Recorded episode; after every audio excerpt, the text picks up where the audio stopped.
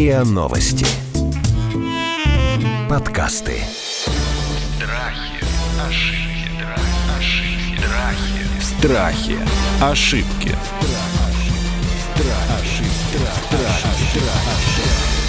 Здравствуйте, это подкаст «Страхи и ошибки». Меня зовут Наталья Лосева, и в этом сезоне мы говорим и о страхах, и о заблуждениях, об ошибках, и не просто их разбираем, но и решаем, как с ними справляться. Сегодня мы поговорим о страхе, который, может быть, вы даже не идентифицируете прямо вот, знаете, как страх. Но на самом деле, если вы к себе прислушаетесь, вы сейчас поймете, о чем я говорю. Мы говорим о номофобии. Номофобии, первая буква «Н». Это страх оказаться без смартфона. Как понять, что вы уже смартфона зависимы, друзья мои, и как выстроить правила вот этой вот цифровой смартфоновой гигиены? Но прежде чем мы начнем об этом разговаривать, я вас попрошу вот о чем. Мы каждую неделю с вами разговариваем о чем-то. Нам бы хотелось узнать вас немножечко лучше, и поэтому было бы здорово, если вы сейчас увидите ссылку в описании эпизода на новый опрос, кликните по ней и пройдете опрос. Он очень короткий, всего несколько минут, но это поможет нам быть ближе и понятнее друг другу, еще ближе, еще понятнее. Ну а со мной сегодня обсуждают проблему номофобии, страха смартфона Мария Бразговская, психолог, гештальтерапевт, инстаграм-блогер очень популярный, и Кирилл Шарков, психотерапевт, организационный консультант, автор и ведущий медиа-журнала «Психотерапия в России». Здравствуйте, коллеги. Здравствуйте. Здравствуйте. Я не знала, что же существует вот прям такой такое научное понятие. Читаю. Номофобия, no mobile phone phobia. Страх остаться без мобильного телефона или вдалеке от него. Оказывается, еще в 2008 году это понятие появилось в исследованиях и в каких-то первых научных статьях. И действительно, каждый десятый говорит сегодня о том, что испытывает прям страх, прямо вот такой вот психологический дискомфорт и расстройство, подумав о том, что он оказывается без смартфона. Что это вообще за феномен? Вот вы как психологи рассуждали об этом. Что произошло с нами, когда мы часть своей жизни вложили вот в эту коробочку? Что с нами происходит с точки зрения вот вашей кафедры? Ну, вы правильно сказали про то, что мы вложили туда часть своей жизни, и, по сути, сотовая сеть и смартфон — это некий коридор избегания реальности, в которой человек заныривает и там оказывается, да, некое виртуальное пространство, в котором он может чувствовать себя каким-то иным, чем это происходит в реальной жизни, например. А подождите, но почему же это избегание? Так там самая есть реальная жизнь сегодня. Мы же там оплачиваем счета, общаемся с классными руководителями наших детей, ведем переписку с потенциальными возлюбленными на сайтах знакомств, делаем кучу вещей еще, платим. Что может быть реальнее, чем наши деньги, которые там гуляют в этом в приложениях в мобильном телефоне? Ну, безусловно, у всего есть э, плюсы, у всего есть минусы, да, и э, смартфоны, в том числе интернет, это может быть способом обмена информацией, это может быть способом э, получения образования, это может быть способом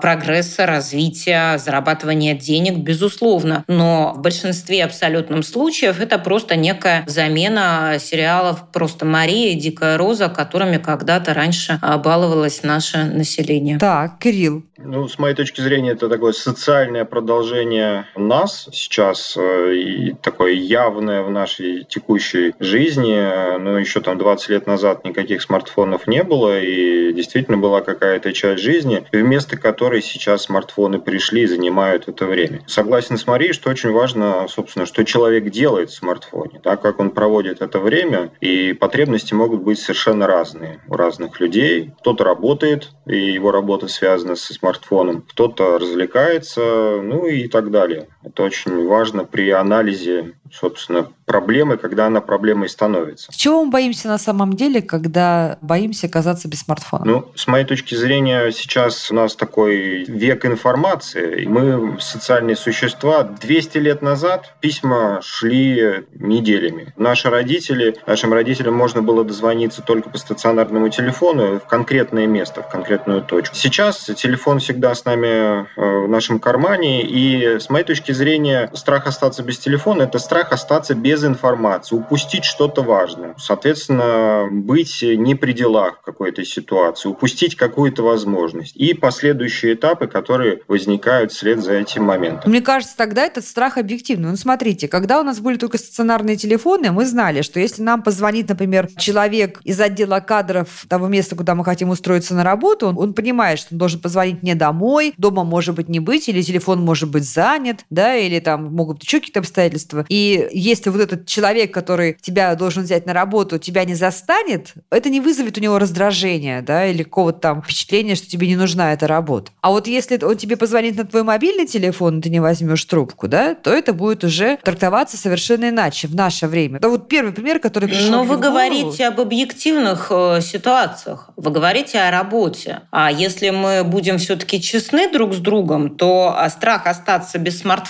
он наблюдается у людей не тогда, когда они ждут очень важного звонка, или не тогда, когда этот звонок э, является каким-то решающим с точки зрения определения их будущего. По большей части это тот случай, когда человек не может остаться наедине с собой. У него возникает чувство тотального одиночества, страха, действительно утраты контроля. По сути, действительно мы имеем смещение реальности, когда есть реальный мир, есть виртуальный мир, и граница между ними стала очень тоненькая. И тогда, с одной стороны, а, обладание смартфоном и постоянная включенность в него — это как некое ощущение «я есть», а «я признан», а «меня полайкали», «меня заметили», «я присутствую», «я нахожусь а, в зоне доступа к некоему знанию», даже если это знание о том, что делала Ольга Бузова вчера на дискотеке, совершенно мне, в общем-то, не нужно. Но, как мне кажется, это в первую очередь страх быть с нашей душой. И с нашей душой мы никогда не бываем одни, если этот контакт есть. А у многих людей его нет. И очень часто родители приходят с этим запросом, ребенок не может быть без телефона или без компьютерной игры. Но по факту э, мы то же самое наблюдаем и у взрослых, когда они а, боятся остаться без телефона даже на час, выключить его на ночь, да, или поехать в digital detox, в digital free отель. Кстати, хочу сказать, что в другом нашем подкасте, это надолго, Лина Алексунайте как раз говорит о зависимости от э, гаджетов, от мобильных телефонов у детей. Но сейчас я, Мария, с вами совершенно согласна, что зависимость у взрослых, но она, возможно, отличается, но на самом деле она ничуть не меньше. Слушайте, вот получается, это какая-то глубина, да? Я сейчас подумала, что очень часто люди там, не знаю, на совещаниях,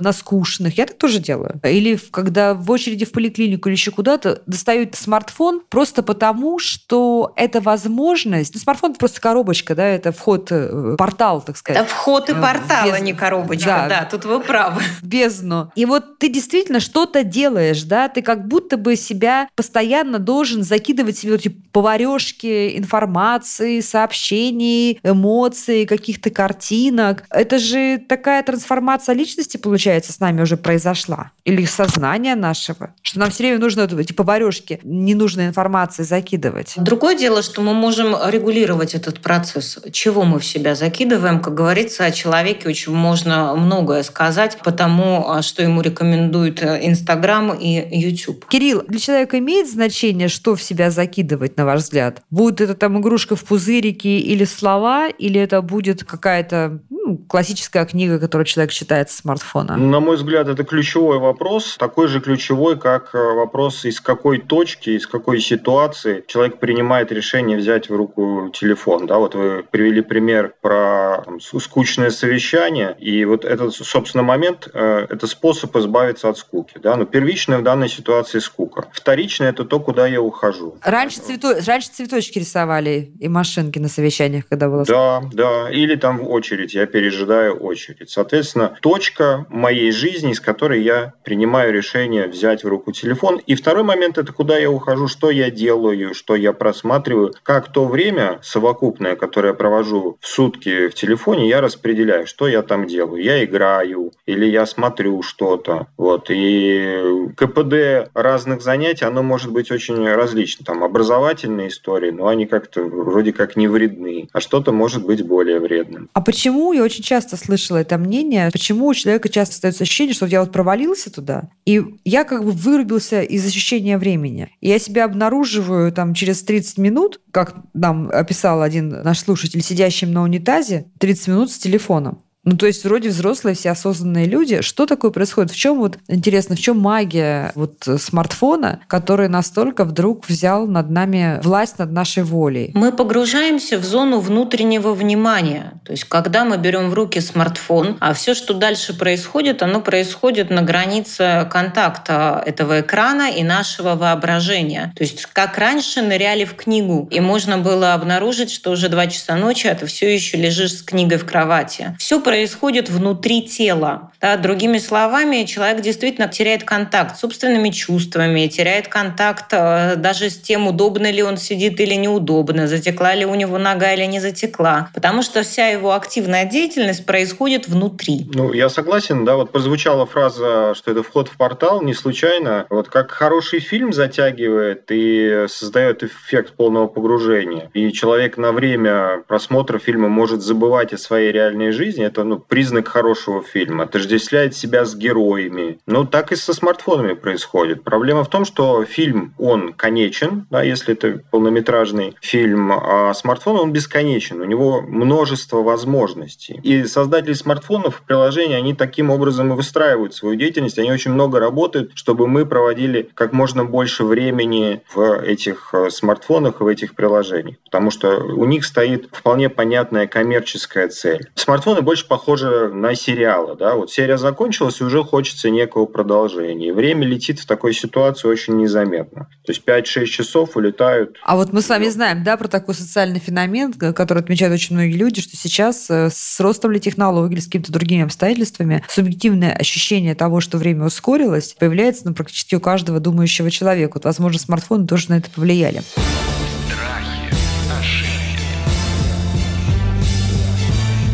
Страхи. Ошибки.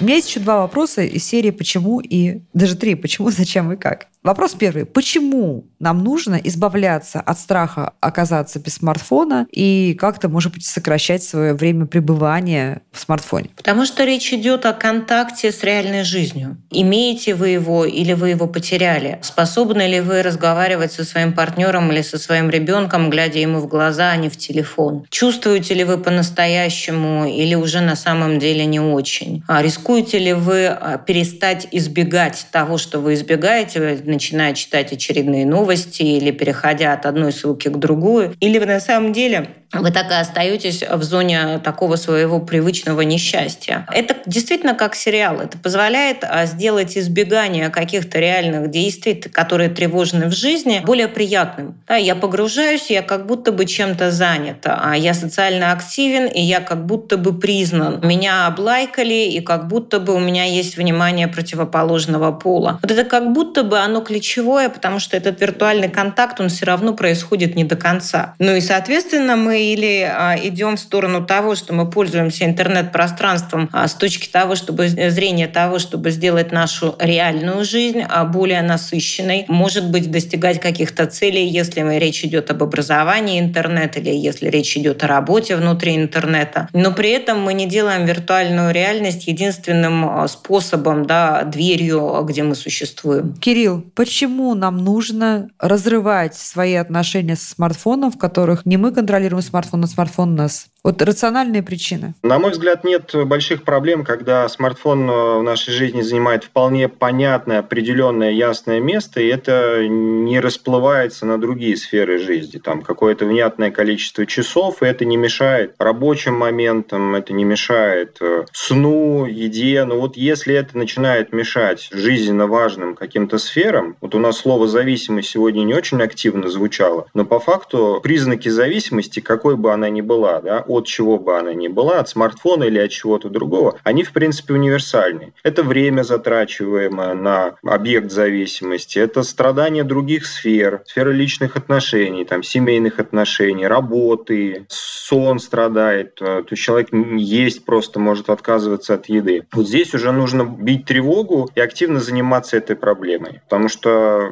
здесь уже проблема налицо, и, возможно, самому человеку здесь не справиться, возможно, нужно нужна помощь специалистов в этой ситуации. То есть это уже критическая ситуация, когда начинает ломаться жизнь. Вот давайте такие назовем, знаете, не крупные, а какие-то вот небольшие признаки того, что у вас зависимость. Вот, например, что вы делаете в быту, что диагностирует вас зависимость от смартфона? Ну, то есть когда это уже прям нехорошо. В первую очередь вы за него хватаетесь в любой момент, когда вы испытываете скуку, раздражение, тревогу, печаль, ну и в целом какой-то весь спектр неприятных чувств чувств или даже счастливых чувств. А огромное число людей теперь не способно наслаждаться отпуском или ужином с друзьями, не делая параллельно фотографии. Да, и это тоже, конечно, признак зависимости. А дальше уже речь идет о том, а, что вы чувствуете тревогу, а если вдруг а, что-то происходит, да, и контакт с сотовой связью оказывается потерян. Причем речь не о ситуации, как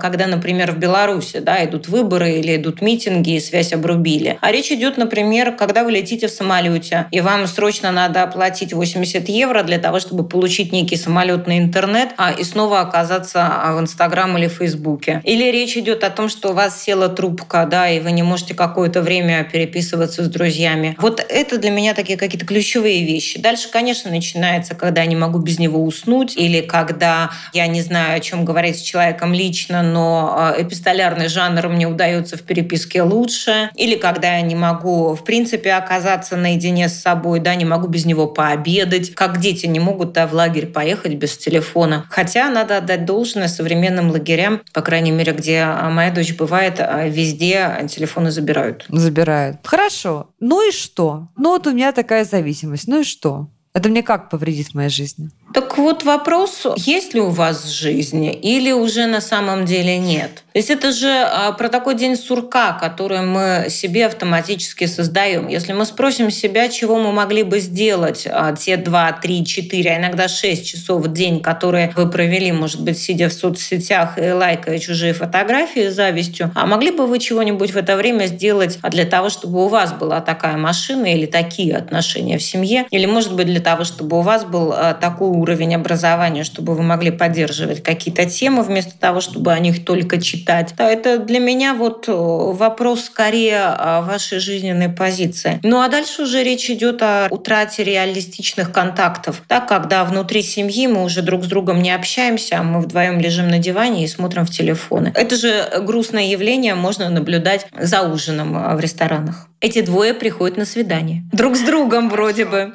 Допустим, проняло, и человек как-то хочет с этим уже не со страхом бороться, да, а бороться с причиной этого страха, то есть самой зависимостью. Что вы рекомендуете? Ну, я бы рекомендовал, во-первых, э, как с любой зависимостью, первый шаг – это, конечно, признание человеком, что проблема существует. То есть вот здесь мы опираемся на признаки зависимости. То есть без этого дальнейшего движения не будет. Если родственники видят проблему, а человек сам ее не видит, то ничего здесь не получится. Второй момент важно осознать, на что, собственно, я трачу время в смартфоне, что я делаю. Вот осознанно подходить к этому моменту и посчитать количество часов, а также определить, чего я лишаюсь, если этого не будет. То есть вот если меня взять и забрать, то что со мной будет происходить, к каким жизненным утратам приведет э, лишение меня смартфона. Очень важно заручиться поддержкой близких, чтобы они помогали помогали, если близкие есть, если вы живете не один, да, если это, там, например, ребенок, очень важно заручиться поддержкой близких, чтобы они помогали решать проблемы, были моими союзниками, я бы даже сказал подельниками такой ситуации. Ну что, телефон отбирать, так это вызовет только большее раздражение если у тебя будут твои родственники телефон отбирать. Ах, ты опять сидишь. Ни в коем случае не отбирать телефон. Человек уже признал проблему. Да? На первом этапе, то, что я сказал, он уже признал проблему. Он сказал, да, у меня проблема есть. Это как вот алкоголики встают на собрании анонимных алкоголиков. Здравствуйте, я Иван, я алкоголик. Да? То есть он начинает признавать проблему. Без этого дальнейшие шаги просто они бессмысленны. Отбирать телефон у человека, который не признает проблему, но ну, это не имеет смысла. Это вызовет агрессию у него. Здесь очень важно, чтобы он понимал, зачем это делается, и был с этим согласен. Мы возвращаемся к первому этапу. Родственники чем могут помочь в этой ситуации или близкие? Как раз помогать рефлексировать вот то, на что уходит время,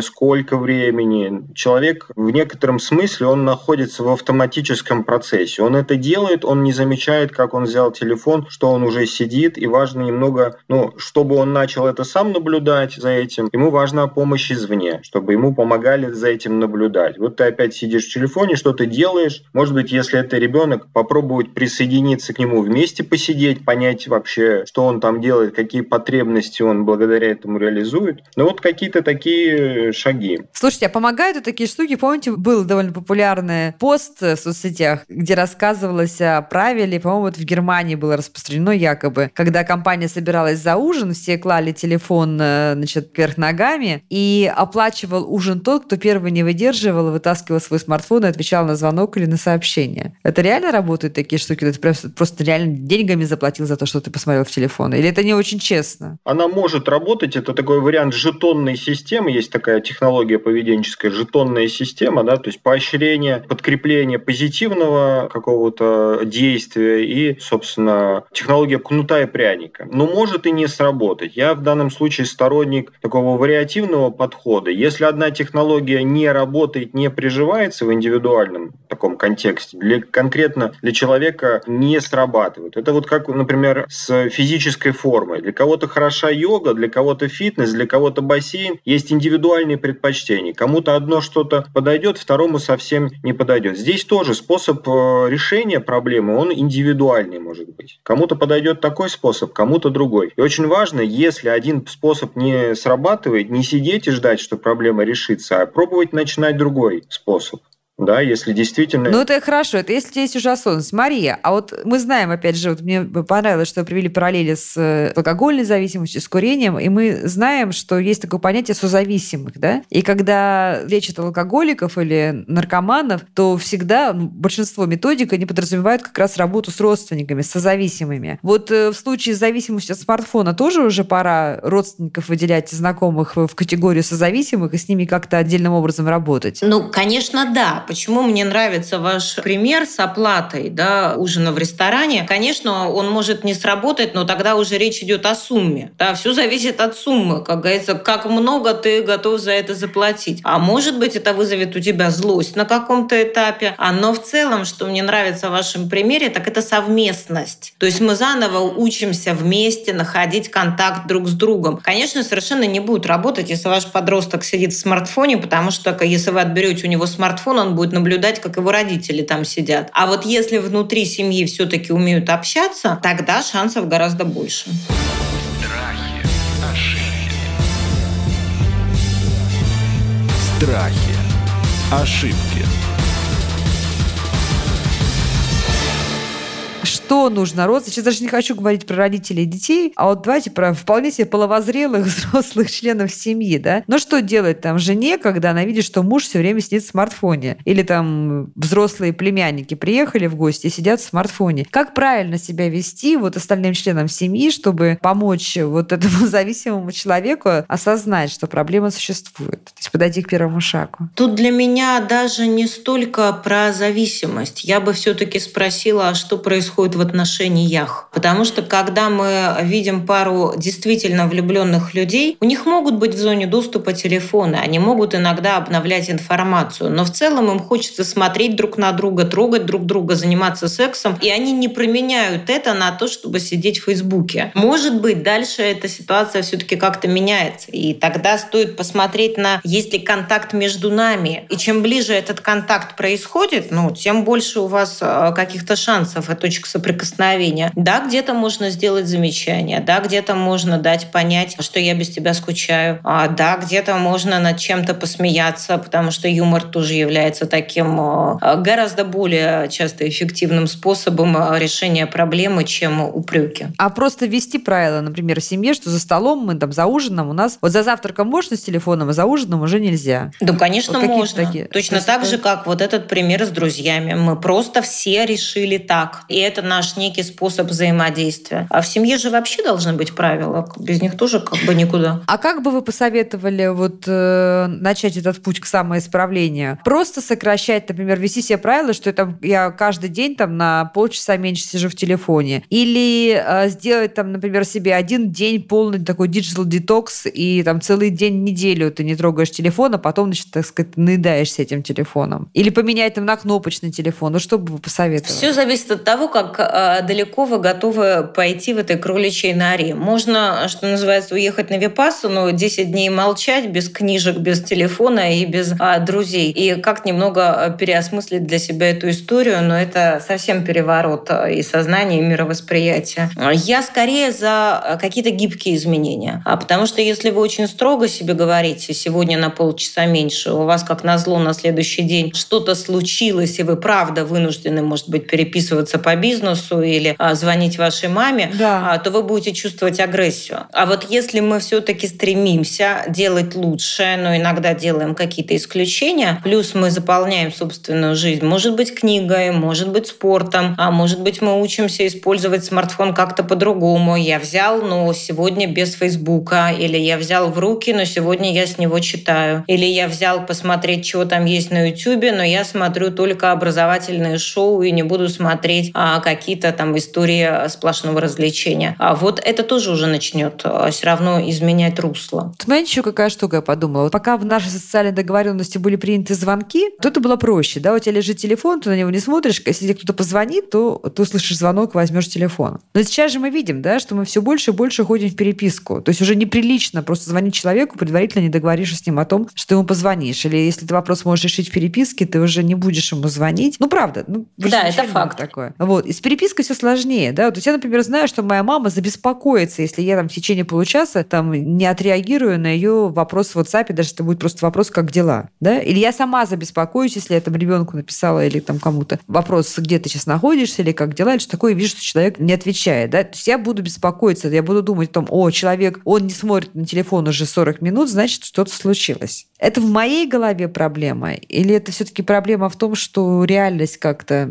подизменилась, и мы не очень пока поняли, как с ней взаимодействовать? Реальность изменилась, но я думаю, это еще и проблема границ, да, и они в каждой семье будут устанавливаться по-разному. А, например, слава богу, моя мама не забеспокоится, если я не отвечаю полчаса, или даже если я не отвечаю часов пять. Да, она знает, и я говорила ей об этом. У меня могут быть совещания, у меня может быть какой-то активный рабочий процесс, и я потом расскажу тебе, как мои дела, и спрошу, как у тебя. Но а, да, в случае с ребенком, конечно, у меня есть другие договоренности. И это уже вопрос о наших отношениях. Вы договорились со своей дочкой, что она должна в течение какого-то времени прореагировать на ваш звонок или на вашу смс? Речь даже не о минутах, безусловно, нет. Но у нас есть... А вот как вы с ней договорились? Как только я могу, я отвечаю. И это скорее некая зона того, что мы стремимся сделать обе друг для друга. А она она должна как отреагировать на ваш звонок? Или если, договор... она, вот если, она, она гулять, если например, допустим, да? она в школе,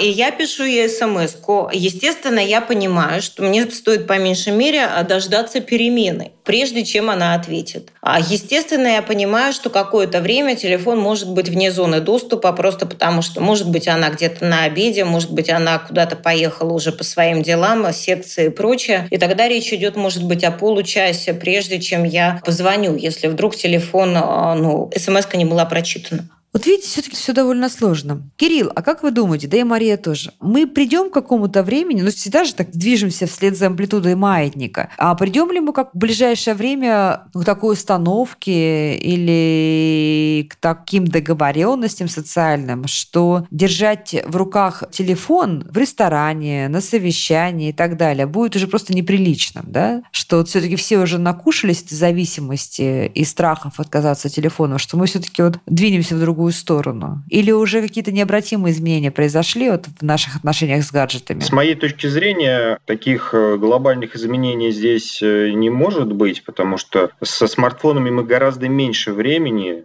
буквально там 20 лет, чем имеет длительность жизни человека, личность, история личности гораздо длиннее, чем история смартфонов. Поэтому, с моей точки зрения, через какое-то время гаджеты займут свое совершенно естественное, но утилитарное место в нашей жизни, возможно, за счет какой-то автоматизации. Я вот тут как раз э, не очень согласна с Кириллом, потому что для меня необратимые изменения уже произошли, и вычеркнуть как-то гаджеты или виртуальную реальность из нашей нашей жизни, это, по сути, означало бы крах цивилизации. А другое дело, что я не могу сказать, что это сплошь какие-то негативные изменения. Безусловно, в них очень много позитивного. Просто мы не знаем, чем это закончится. Изобретением ли искусственного интеллекта, восстанием ли машин или а, большим нашим человеческим и духовным прогрессом в том числе. Тут, э, как говорится, на все наша воля и наша ответственность помимо Божьей. Мне кажется, что да, действительно вопрос стоит о сохранении личности, потому что действительно прогресс неумолим, он идет, и искусственный интеллект и сильные и слабые уже на самом деле проявляется в самых разных отраслях. Мы уже все больше и больше наших решений делегировали алгоритмам, э, делегировали машинам. И вот эта вот, казалось бы, частная вещь, наш страх за остаться без смартфона, это симптом или знак другого такого диалога и размышления, может быть, даже борьбы. Насколько мы готовы сохранить себя как личность в искушениях вот этих вот технологических решений, устройств и алгоритмов. Так что, друзья мои, когда мы говорим о страхе оказаться без смартфона, это гораздо глубже и серьезнее, чем нам кажется на первый взгляд. Ну что, друзья, мы начали сегодня разговор. Может быть, даже мы будем возвращаться к теме нашей зависимости от различных устройств и алгоритмов. Сегодня мы говорили о таком явлении, которое появилось совсем недавно, последние 10-15 лет. Называется оно номофобия, и речь идет о страхе остаться без работающего смартфона. Мы говорили сегодня с Марией Бразговской, психологом, гештальт-терапевтом, инстаграм-блогером и психотерапевтом, организационным консультантом, автором и ведущим медиа-журнала «Психотерапия в России» Кириллом Шарковым. Это был подкаст «Страхи и ошибки». Не забудьте, пожалуйста, заполнить анкету. Страхи, ошибки, ошибки, страхи, ошибки. Слушайте эпизоды подкаста на сайте ria.ru в приложениях Apple Podcasts, CastBox или SoundStream. Комментируйте и делитесь с друзьями.